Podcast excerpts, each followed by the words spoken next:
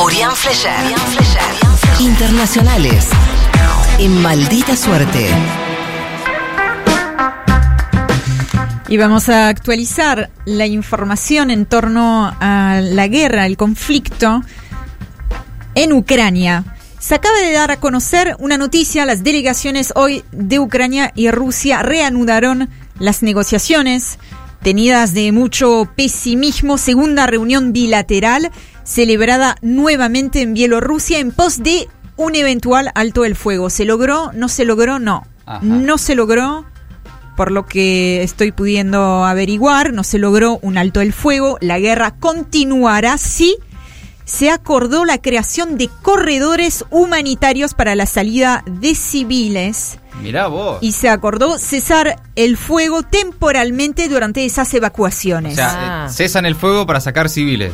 Exactamente. Terminan de sacar los civiles y chao. Al, menos en esos lugares donde se llevarían a cabo ah, la evacuación de los civiles. Pero por ahora no habría, por lo que estoy pudiendo leer, de lo que comunican las agencias de noticias internacionales, no se trataría de un alto el fuego de toda la zona de Conte, en, en toda Ucrania, en todo el territorio, ¿no? O sea, reiteramos esto porque es importante, porque además entras a los portales y el título es Alto al fuego en Ucrania, no, es temporal para evacuar civiles.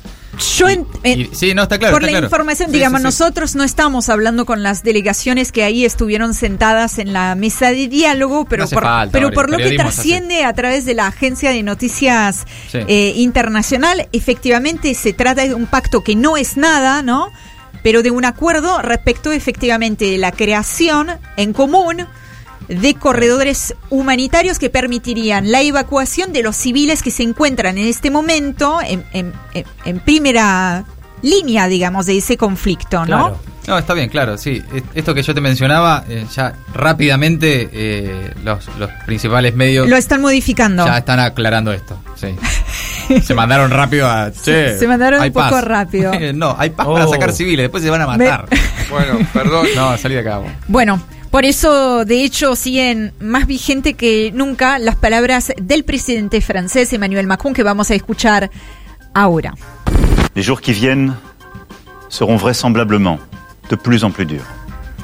Los días que se vienen serán más y más duros. Cientos de miles de refugiados huyeron a Moldavia, Polonia, Rumania, Hungría, Eslovaquia y poco a poco hacia el resto de Europa. Son declaraciones que después resumidas en un comunicado que sacó el Eliseo decían eh, lo peor está por venir, ¿no? Esa es la idea. Cuando dice los días que vienen serán más y más duros, es eso, lo peor está por venir. El anuncio, digamos, de ese corredor humanitario no sabemos por ahora si está efectivamente cambiando la, ecuación. No, es muy interesante porque eh, Macron dice eso inmediatamente después de tener una reunión larga con Putin. Una hora y media hablando directamente, un diálogo que él consideró fue bastante eh, franco, digamos. Me imagino que sí, claro, pero eh, termina una reunión con Putin, sale y dice, che, no.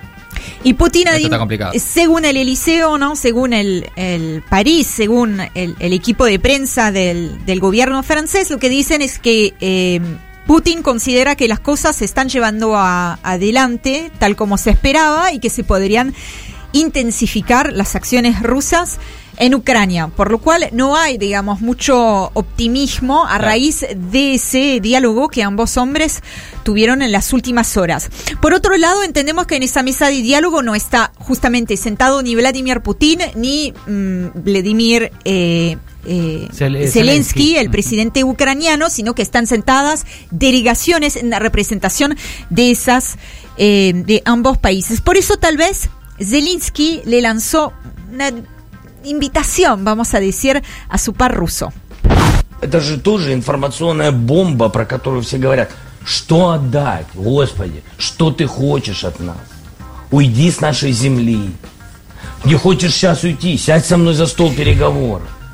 Deja nuestra tierra, si no querés irte ahora, sentate conmigo en la mesa de negociación. Soy un hombre libre, simplemente no a 30 metros, no, como con Macron o como Scholz, el canciller alemán. Soy un vecino, no muerdo, soy un hombre normal, sentate conmigo y habla. ¿A qué le tenés miedo? No amenazamos a nadie, no somos terroristas.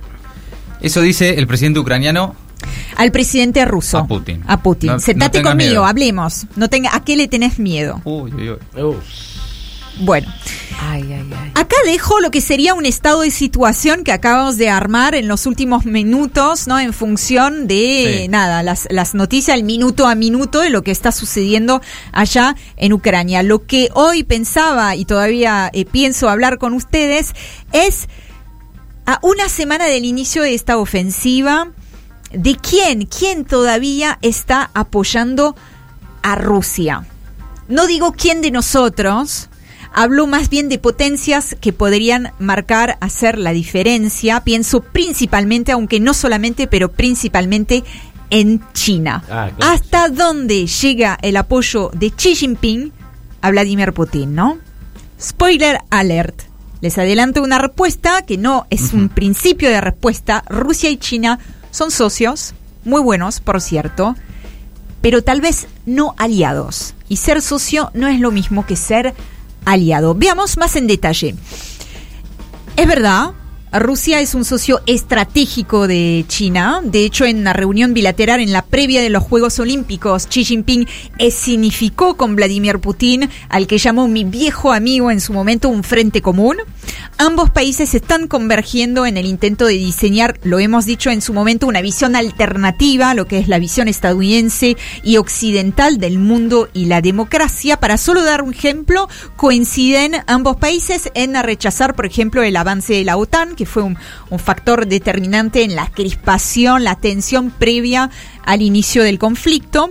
Y China considera, y ya lo ha dicho, que las preocupaciones de Rusia en materia de seguridad son legítimas. Todo esto es verdad. Es verdad también que China se abstiene desde el inicio de ese conflicto de condenar a Rusia por la invasión de Ucrania. De hecho, la palabra inva- invasión, la palabra guerra, no forman parte de las palabras que utilizan las autoridades eh, chinas en el momento de referirse a lo que sucede en Ucrania. Y las palabras en, en diplomacia eh, Son todo. Son todo, es importantísimo. No es lo mismo las decir armas, digamos- rechazar que repudiar, todo eso. Absolutamente, Sí. absolutamente son las armas, digamos, mientras hay armas de verdad en el terreno de, de- Claro. de- de conflicto, entendemos que estas son las armas de aquellos que se dedican a la diplomacia.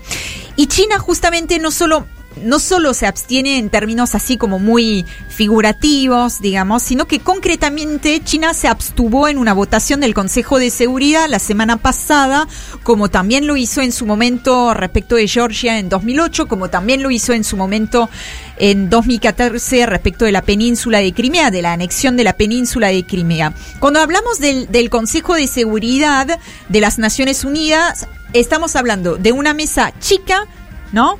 Integrada por unos 15 miembros de la comunidad internacional, de los cuales 5 son miembros permanentes.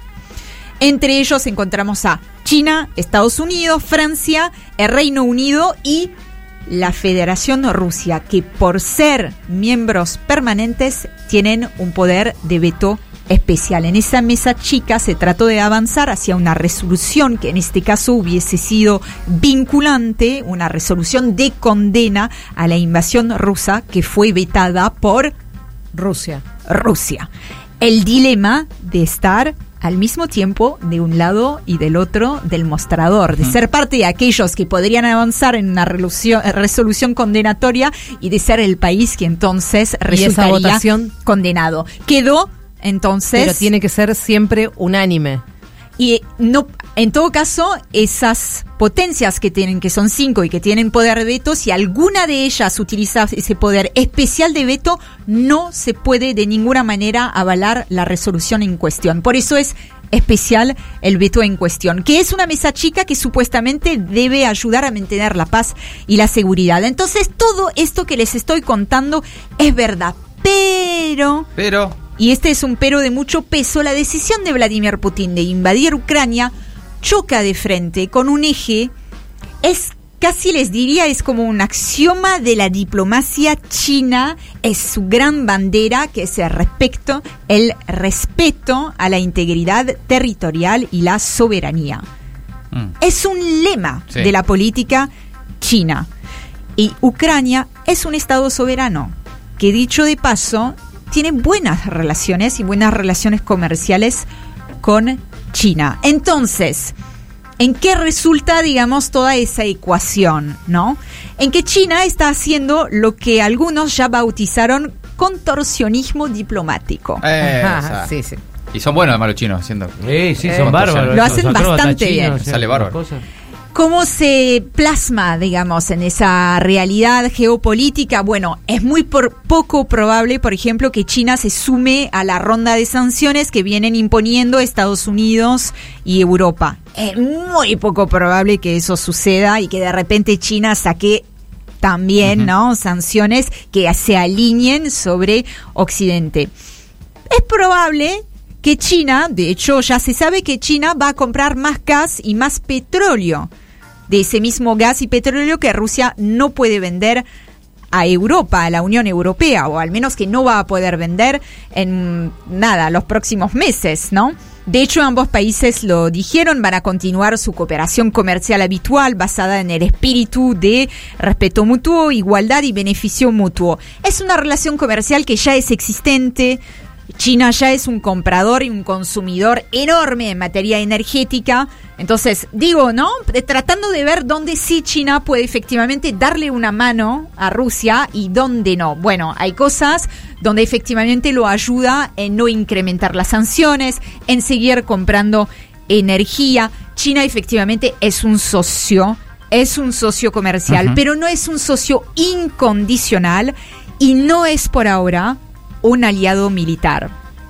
La colaboración entonces entre ambos que decían sin límites antes de los Juegos eh, Olímpicos, ¿no? En esa reunión bilateral, bueno, finalmente está por primera vez un poco, nada, puesta a prueba. Y vamos a ver de esto qué podría salir. Clarísimo el panorama de la francesa. Orián Flecher, entonces reiteramos la noticia de la tarde en materia internacional, es que Ucrania y Rusia acordaron alto el fuego, La creación, temporal por un rato, sí. para sacar civiles. La creación de un Corredor. humanitario. En esos lugares donde se van a evacuar la gente se supone que también se suspenderán las hostilidades. Y después, una vez que saquen los civiles, chau, se arman de control, ¿no? Bueno, veremos. Ya lo contará Veremos. la francesa. Orián Flecher, es maldita suerte. Maldita suerte. Una mirada absurda de una realidad crítica.